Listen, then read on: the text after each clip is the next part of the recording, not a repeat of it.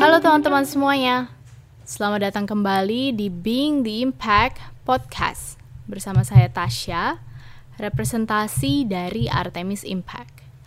Jaringan yang membantu organisasi, perusahaan, dan juga donatur untuk membuat dan menghasilkan dampak yang berkelanjutan. Kami benar-benar merasakan bahwa orang Indonesia memiliki keinginan yang kuat untuk berkontribusi kepada masyarakat. Dan kontribusi dari masyarakat untuk masyarakat ini sangatlah menginspirasi kami. Sehingga kami ingin hal ini juga diakui oleh seluruh dunia. Kami ingin membuat semangat gotong royong menjadi mengglobal. Itulah sebabnya dengan pengetahuan, dengan pengalaman, dan juga teknologi kami, kami siap membantu setiap jenis organisasi untuk merekam kontribusi mereka dan juga menunjukkan dampak yang mereka ciptakan. Artemis Impact juga membantu organisasi-organisasi ini untuk menerima pendanaan berbasis outcome atau outcome based funding bagi proyek-proyek mereka dan menyediakan yang namanya advisory service bagi para klien perusahaan agar dapat memiliki program CSR yang lebih berdampak. Sebelum mulai, jangan lupa ya untuk subscribe ke Being the Impact Podcast dan ikuti media sosial kami, Instagram di Artemis underscore Impact, LinkedIn di Artemis Impact, dan juga Twitter di Artemis underscore Impact kami secara aktif nih memposting konten-konten bermanfaat gratis juga loh di sana untuk NGO. Ada pengukuran dampak, penciptaan nilai sosial, ada juga konten terkait CSR untuk perusahaan. Tentunya satu follow dari kamu akan memungkinkan kami untuk terus berbagi semua konten gratis ini dengan kamu semua. Kami benar-benar menghargai dukungan dari semua pendengar setia kami.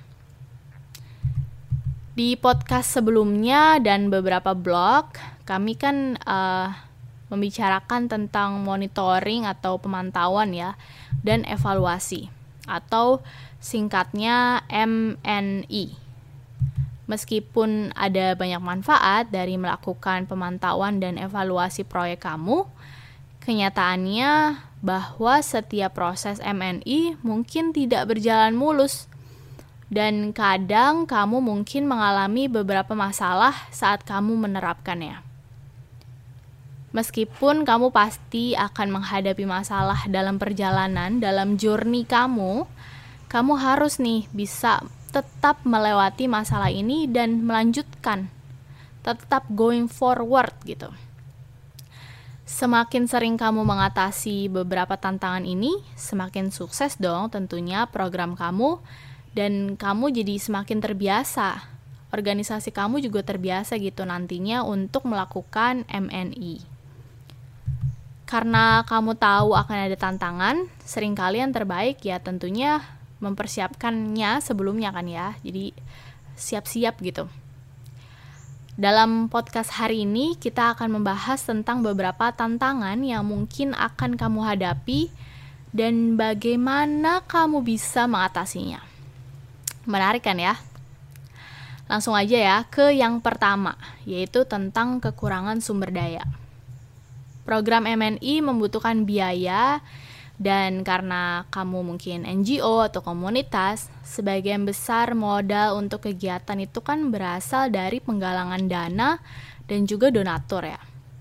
Sayangnya, karena banyak orang tidak memahami manfaatnya MNI, kamu mungkin akan mendapat semacam penolakan gitu.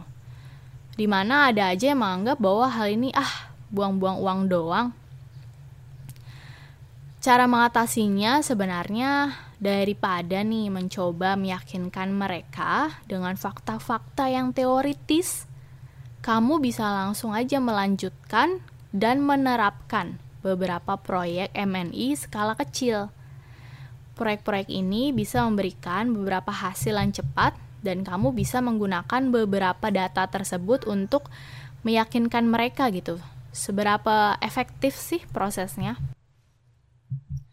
Yang kedua adalah soal data yang tidak akurat. Tidak peduli sebenarnya seberapa keras kamu mencoba, tidak semua jenis data yang kamu kumpulkan akan akurat kan ya. Sama sebenarnya seperti aspek kehidupan lainnya, sering kali ada banyak kekurangan yang perlu diluruskan. Salah satunya ya tentunya di MNI juga ada. Terutama di bagian pengumpulan data sampai kamu menemukan solusi yang efektif. Sangat mungkin ada error gitu saat pengisian data. Terus data yang salah malah dimasukin. Kesalahan dalam penghitungan, ada data yang hilang atau dalam beberapa kasus pemangku kepentingan stakeholders kamu atau penerima manfaat dari kegiatan kamu mungkin mencoba um, glorifying atau kayak melebih-lebihkan, memperlihatkan hasil positif saja untuk menyenangkan hati kamu. Jika data tidak dapat diandalkan, kamu mungkin tidak bisa nih mendapatkan hasil yang efektif yang dapat membuat kamu ya menjadi mundur, sumber daya kamu juga mundur. Cara mengatasinya, kalau menurut kami, salah satu solusi terbaik adalah mengantisipasi masalah ini dan memiliki pemeriksaan yang dibangun di dalam proses pengumpulan data. Kalau di uh, banyak tes psikologi, pertanyaan yang sama tuh suka diajukan dalam berbagai bentuk untuk memastikan bahwa peserta tidak menyembunyikan atau melebih-lebihkan menambah-tambahkan hasilnya. Kami pikir itu adalah salah satu trik yang penting yang dapat kita pelajari sebagai para personil MNI nih. Untuk memastikan bahwa pengumpul data tidak memalsukan data, kamu dapat melakukan validasi atau bahkan meminta pihak ketiga untuk melakukannya. Saran penting lainnya adalah menggunakan teknologi untuk menghilangkan yang namanya human error ya, kesalahan manusia. Nah, Artemis Impact App adalah salah satu alat yang memungkinkan tim kamu mengumpulkan data menggunakan ponsel. Data tersebut kemudian ditampilkan kepada kamu secara real time, secara agregat. Ini nggak hanya akan menghemat banyak waktu, tapi juga memastikan tidak ada data yang hilang, memverifikasi lokasi geografis tempat data diisi, dan lainnya. Menarik kan ya? Yang ketiga adalah strategi yang tidak efektif. Bagi banyak NGO, proses MNI, pemantauan dan evaluasi ini tuh adalah hal yang baru. Dan mereka kadang-kadang tuh suka nggak tahan dengan prosesnya. Hal ini sering kali mengarah pada strategi yang tidak efektif, yang jadinya yang nggak menghasilkan data yang benar gitu, atau jadi kamu dapat data yang salah. Menggunakan data palsu secara impulsif dapat memiliki efek jangka panjang yang parah loh, yang berpotensi merusak organisasi kamu. Cara mengatasinya ya coba-coba, trial and error aja. Ini kayaknya cara terbaik dalam situasi seperti ini ya. Namun, kamu mungkin perlu menggandakan upaya kamu dan konsultasi juga dengan ahli untuk meningkatkan strategi kamu mungkin lebih mahal sih dalam jangka pendek, tapi memberikan hasil jangka panjang yang lebih baik. Atau kamu bisa mencari organisasi yang memberikan pelatihan untuk NGO. Jika kamu tidak memiliki sumber daya untuk itu, maka kami memiliki banyak nih materi gratis yang tersedia, terutama dalam bahasa Indonesia yang dapat digunakan untuk mempelajari tentang MNI.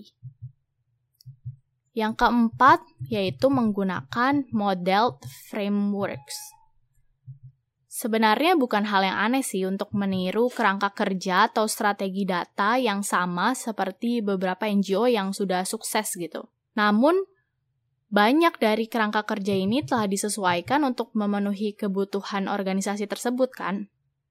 Kamu mungkin tidak memiliki format organisasi yang sama, dan ini bisa menyebabkan pemrosesan data yang tidak efektif atau analisis data yang salah. Selain itu, beberapa kerangka dirancang untuk organisasi untuk western world gitu, dunia barat. Dan mereka mungkin tidak sesuai dengan um, eastern sensibility, kepekaan ketimuran gitu ya. Dari para pemangku kepentingan stakeholder atau donatur kamu. Cara mengatasinya sebenarnya kamu mungkin harus meluangkan waktu untuk menggali lebih dalam ke inti organisasi kamu dan memahami apa sih sebenarnya yang ingin kamu capai. Harus mengembangkan kerangka kerja kamu supaya align gitu, supaya selaras dengan tujuan organisasi kamu. Jadi mungkin perlu ada ada mixing gitu, pencampuran, pencocokan dengan kerangka kerja yang berbeda juga. Berikutnya adalah melibatkan stakeholder secara efektif. Banyak orang mungkin waspada gitu untuk melibatkan pemangku kepentingan secara langsung karena proyek MNI yang belum terbukti itu bisa menjadi resiko. Begitu para pemangku kepentingan mengetahuinya, hal itu dapat menyebabkan ketegangan antara berbagai pihak jadi mempengaruhi hubungan kamu dan mereka, bahkan mungkin membatasi pendanaan kamu untuk proyek-proyek di masa depan. Cara mengatasinya yang terbaik adalah melibatkan semua pemangku kepentingan dan mendapatkan beberapa masukan dari mereka, bahkan sebelum kamu mengimplementasikan sebuah proyek. Salah satu tip terbaik sebenarnya yang dapat kami berikan kepada kamu di sini yaitu melibatkan pemangku kepentingan sejak dari proses perencanaan dan menjelaskan dengan baik gitu ke mereka dari awal kepada um, mereka tentang tujuan, tentang kebutuhan sebenarnya dari MN itu sendiri. Yang berikutnya, yang keenam, mengungkap hasil negatif kepada donatur. Kita kan kerja keras nih ya um, susah-susah menemukan donatur yang membantu kita mendanai NGO dan menjalankan proyek. Tapi lembaga donatur sering kali punya klausul nih dan harapan yang perlu dipenuhi dan banyak juga NGO yang jadi hati-hati banget dalam mengungkapkan data negatif kepada lembaga donatur. Cara mengatasinya ini tuh lebih dari poin psikologis kayaknya yang perlu kamu fokuskan. Dan Sementara kamu harus jujur, harus terbuka, kamu juga perlu menjelaskan situasinya seperti apa. Mengungkap hasil negatif dengan rencana tindakan yang tegas dan jelas untuk memperbaikinya bisa mengalihkan fokus dari hasil negatif tersebut. Terlepas dari keberhasilan atau kegagalan kamu, MN itu tetap relevan dan harus selalu diterapkan jika kamu menginginkan hasil yang terbaik. Tantangan ini mungkin tampak mustahil bagi banyak orang, tetapi mereka dapat diatasi dengan sedikit kecerdikan gitu. Praktis atau latihan sebenarnya adalah kunci di sini untuk memahami konsep dan menerapkannya dengan benar juga. Selain itu, embracing teknologi penting banget loh banyak NGO memang yang mungkin masih skeptis gitu ya untuk mengadopsi tools yang baru. Tapi kenyataannya adalah bahwa dunia tuh berubah dengan sangat cepat kan ya. Bahkan lebih cepat sekarang dengan adanya pandemi COVID-19. Hal ini membuatnya penting banget bagi NGO untuk beradaptasi dengan perubahan zaman jika mereka ingin tetap relevan dan terus memberikan dampak. Nah, sekarang kita sudah di penghujung episode kali ini. Jangan lupa untuk stay tune terus ya di Being the Impact Podcast karena akan selalu ada episode-episode menarik lainnya. Selain itu, jika kamu memiliki pertanyaan atau punya feedback lebih lanjut, jangan ragu juga untuk menghubungi kami langsung di email contact c o n t a c t at artemis.im. Kami senang sekali sebenarnya apabila dapat tanggapan, dapat feedback, masukan dari para pendengar kami semua. Dan tentunya jangan lupa juga untuk subscribe ke Being the Impact Podcast dan follow sosial media kami, Instagram di Artemis underscore Impact, LinkedIn di Artemis Impact, Twitter di Artemis underscore Impact. Kami secara teratur tentunya memposting banyak konten bermanfaat gratis di sana gitu. Untuk NGO ada, konten terkait CSR untuk perusahaan juga ada. Satu follow dari kamu akan memungkinkan kami untuk terus berbagi semua konten gratis ini dengan kamu semua. Pokoknya kami sangatlah, benar-benar lah pokoknya menghargai dukungan, support semua pendengar setia kami. Terima kasih banyak banget semuanya. Um, kayaknya segitu dulu untuk minggu ini, untuk episode kali ini. Jadi, uh, sampai jumpa di episode berikutnya di podcast Being the Impact Podcast berikutnya. Seperti biasanya kita tutup dengan Until then, don't forget to be the impact.